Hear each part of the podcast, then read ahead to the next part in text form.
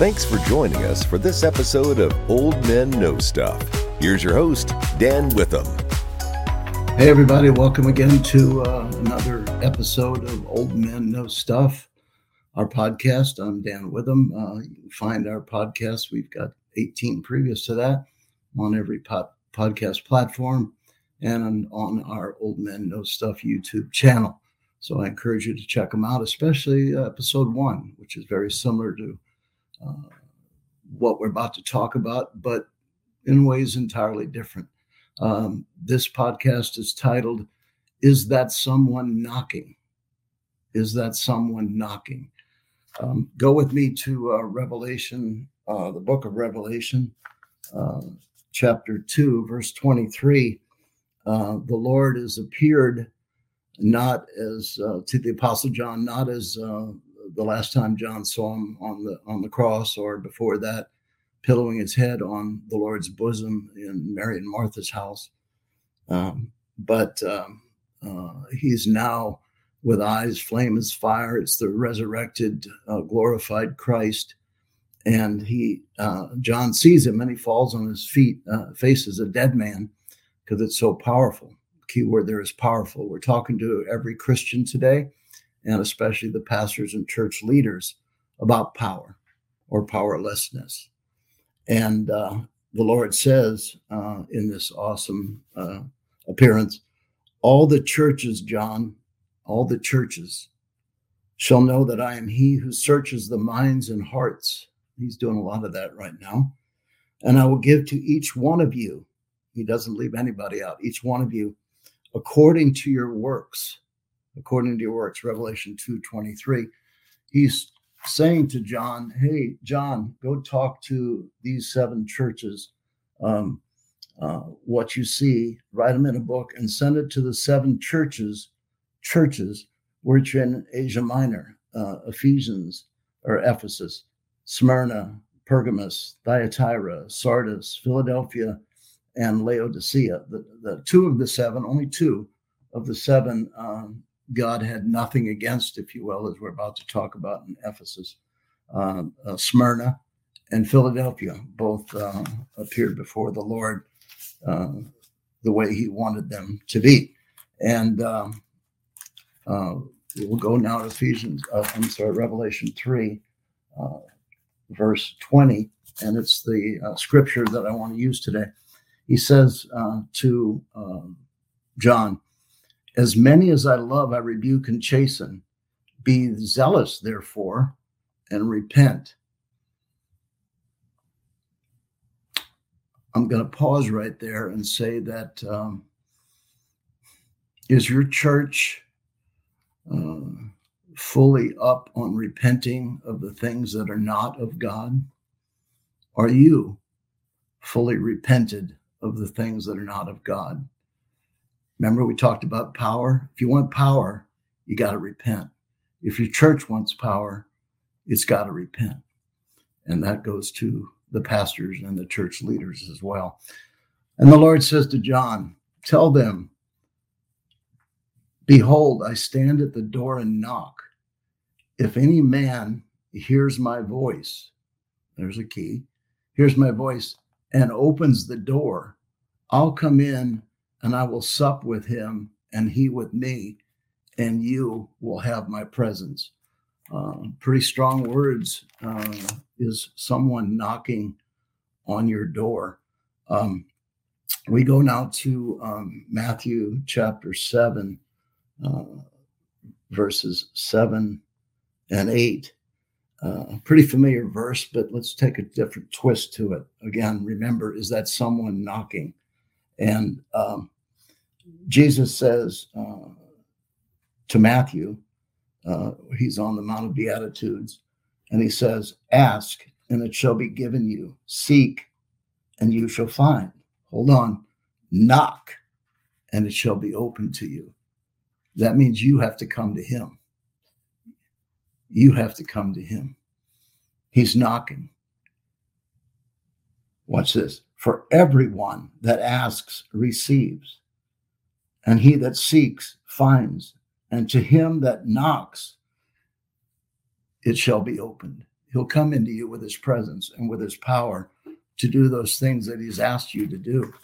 And uh, uh, I wanted to go now next to uh, Luke uh, chapter 12, 35 and 36 in uh, the ESV translation. Watch this. Luke 12, 35 through 36. This applies to you, to the pastors. Stay dressed for action. Keep your lamps burning and be like men who are waiting for their master to come home from the wedding feast so that they may open the door to him at once when he comes and knocks, so that they may open the door to him at once when he comes and knocks. So he's promised us that he will knock. Is he knocking on your door right now? I believe he is. Pastors, are you allowing things to happen in your church hmm. that shouldn't? I'll go a step further. Are you propagating things that are not of the spirit, but are things of the flesh? Maybe it's the pursuit of money. Ouch. Maybe it's um, teaching them with itching ears by your social media. I'm talking to us now, too. Maybe it's promising them endless days of blessing and favor and all those other buzzwords on social media that, quite frankly, are nothing but um, teachers doing that to itching ears. I know it's strong. God's saying the time is up. I'm knocking at the door. Get it right. I'm searching the hearts. Revelation 2. I'll read it again. All the churches shall know that I am he who searches the minds and the hearts. He doesn't leave anybody out, anything out. And I will give to each one of you according to your works. So he says to those seven churches, the churches are really the pastors of those areas, the pastors. And he says to the pastor of Ephesus, um, really all of them, I love these servants. I love these pastors. That's why I'm talking to you. Uh, I have something to say that will both pierce you and heal you of the error of your ways. And the Lord commended the Ephesians for being hardworking and patient and discerning. And uh, they hated evil. They stood up for the cause of Christ. That sounds like us. But then we drift away. And as we read on in uh, Revelation, he says, Nevertheless, you know, these piercing words, nevertheless, I have this against you that you've left me, your first love. You're, unless you repent and do your first works, I'll come quickly and remove you, your lampstand, your position from its place, unless you repent. He says, repent twice in Revelation 2 5. These are covenant believers. These are churches. These are the first churches of Christ, of the gospel. And he's telling you, repent and do your first works. That's me. You can't do anything without me. I've told you that once. Now I'm telling it to you real point blank. And uh, uh like I said, the, the, the church at Ephesus that Paul planted. Um, uh, they were doing great works, but these were shining examples of what Jesus Christ wants, wanted then and now to a godly people. He wanted them to get it right. He's telling us, and he told the pastor of the seven church, seven churches of uh, the Ephesus being one of them, your love for me, pastor, church leader, individual, is not what it once was. You've neglected, that's a key word in this day and age, isn't it? This, you've neglected communion with me. And then in the next uh, uh, verse, he says, Behold, I stand at the door and knock, what I read earlier. If anyone hears my voice and opens the door, I'll come into him and sup with him, and he'll have my presence. Um, Christians in this day and age whose faith has become complacent no longer opens the door to Jesus. They'll open the door to good works. They'll open the door to um, social mechanisms. This playtime's over, people. It's over. The only way to go forward in this day and age is with one, repent of those things that Jesus brings to your mind by the, his Holy Spirit, but also return to your first love. You can't do anything without the communion of the Holy Spirit. You can't. It's not possible. You want power, you want to be effective, return to your first love.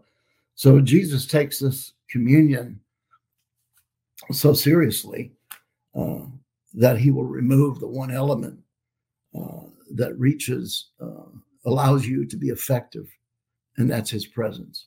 Can't happen. Fix it. And um, you have to go back to the, the, the secret closet, back to supping or communing with Jesus. All your good works, all your powerless preaching, your somewhat of a powerless evangelism. I'm not saying that everybody's in this case because one lost soul's worth more than the other 99. But it all must flow out of communion with the Lord Jesus Christ the Lord Jesus Christ in the book of Revelation that has eyes of fire and he's not playing around. And so these people, the church at Ephesus, was so busy serving people that their deeds became the focus rather than the love of Christ. So his power and his presence was missing. And he said to them, If you don't make changes, if you don't make changes, if you don't return to your hunger for me and repent of those things that you've allowed to creep into the church, creep into your life, I'm going to take away what you already have. You'll no longer have the authority like you want and like you need to do the good works that I originally asked you to do.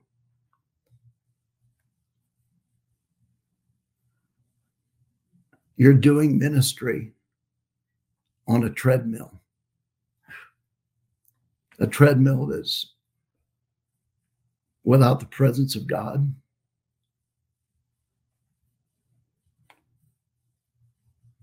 That it's all a lot of our initiatives not seeking the voice of God, not asking the Lord to order our steps. We're just doing good deeds and then thinking that's enough. It's not enough in this hour. It's not enough. And God won't take any excuses from anybody. Do you want the word of God to come alive in your heart again? then you have to repent and return to your first love.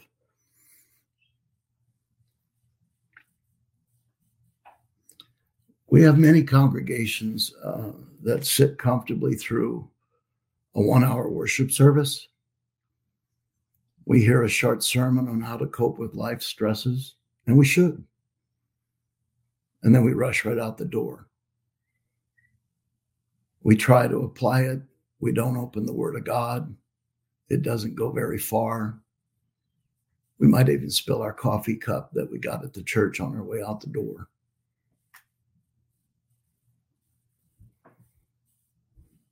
There's no cry for many, even many pastors, church leaders. You too, youth pastors, especially you. There's no cry, Lord, break me, melt me, help me return back to you. Um, where's the zeal that we once had? We let the distractions of this world, the parable of the sower, steal those seeds of the word. Stop it. Jesus so loved the pastor of the church at Ephesus and the others, all seven of them. He wanted them to do their things he's asked him to do for effective service for his kingdom. But it was so important to him that he was going to to let them know that he was going to bring drastic measures. And I'm here to tell you that unless you repent, return to your first love, the Lord Jesus Christ, numero uno, and do what he's asked you to do and execute what he's asked you to do for his kingdom, he will bring drastic measures. And he's bringing drastic measures. If you haven't noticed, our churches are full of good deeds.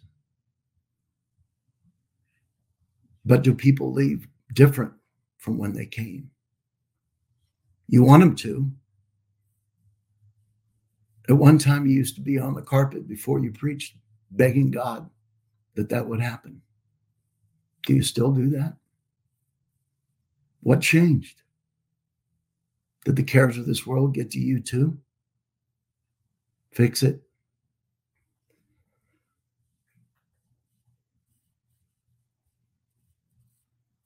Reminder that whatever quality time during the week leading up to the time that you open your mouth to bring it to another, whether it's street witnessing or pastoring 10,000 member church or people church. I've seen them both. I've seen them all. Believe me, I've seen it all. Whatever, whatever quality time that you spend with the Lord, it's what gives you the power,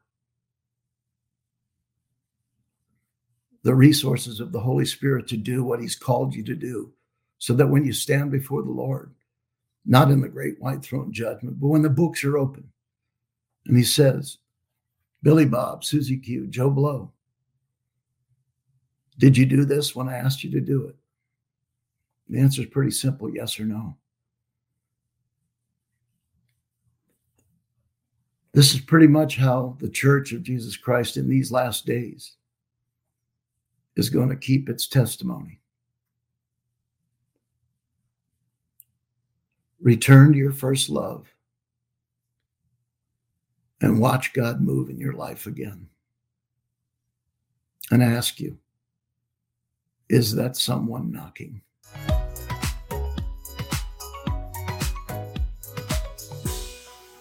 Thanks for joining us for this episode of Old Men Know Stuff.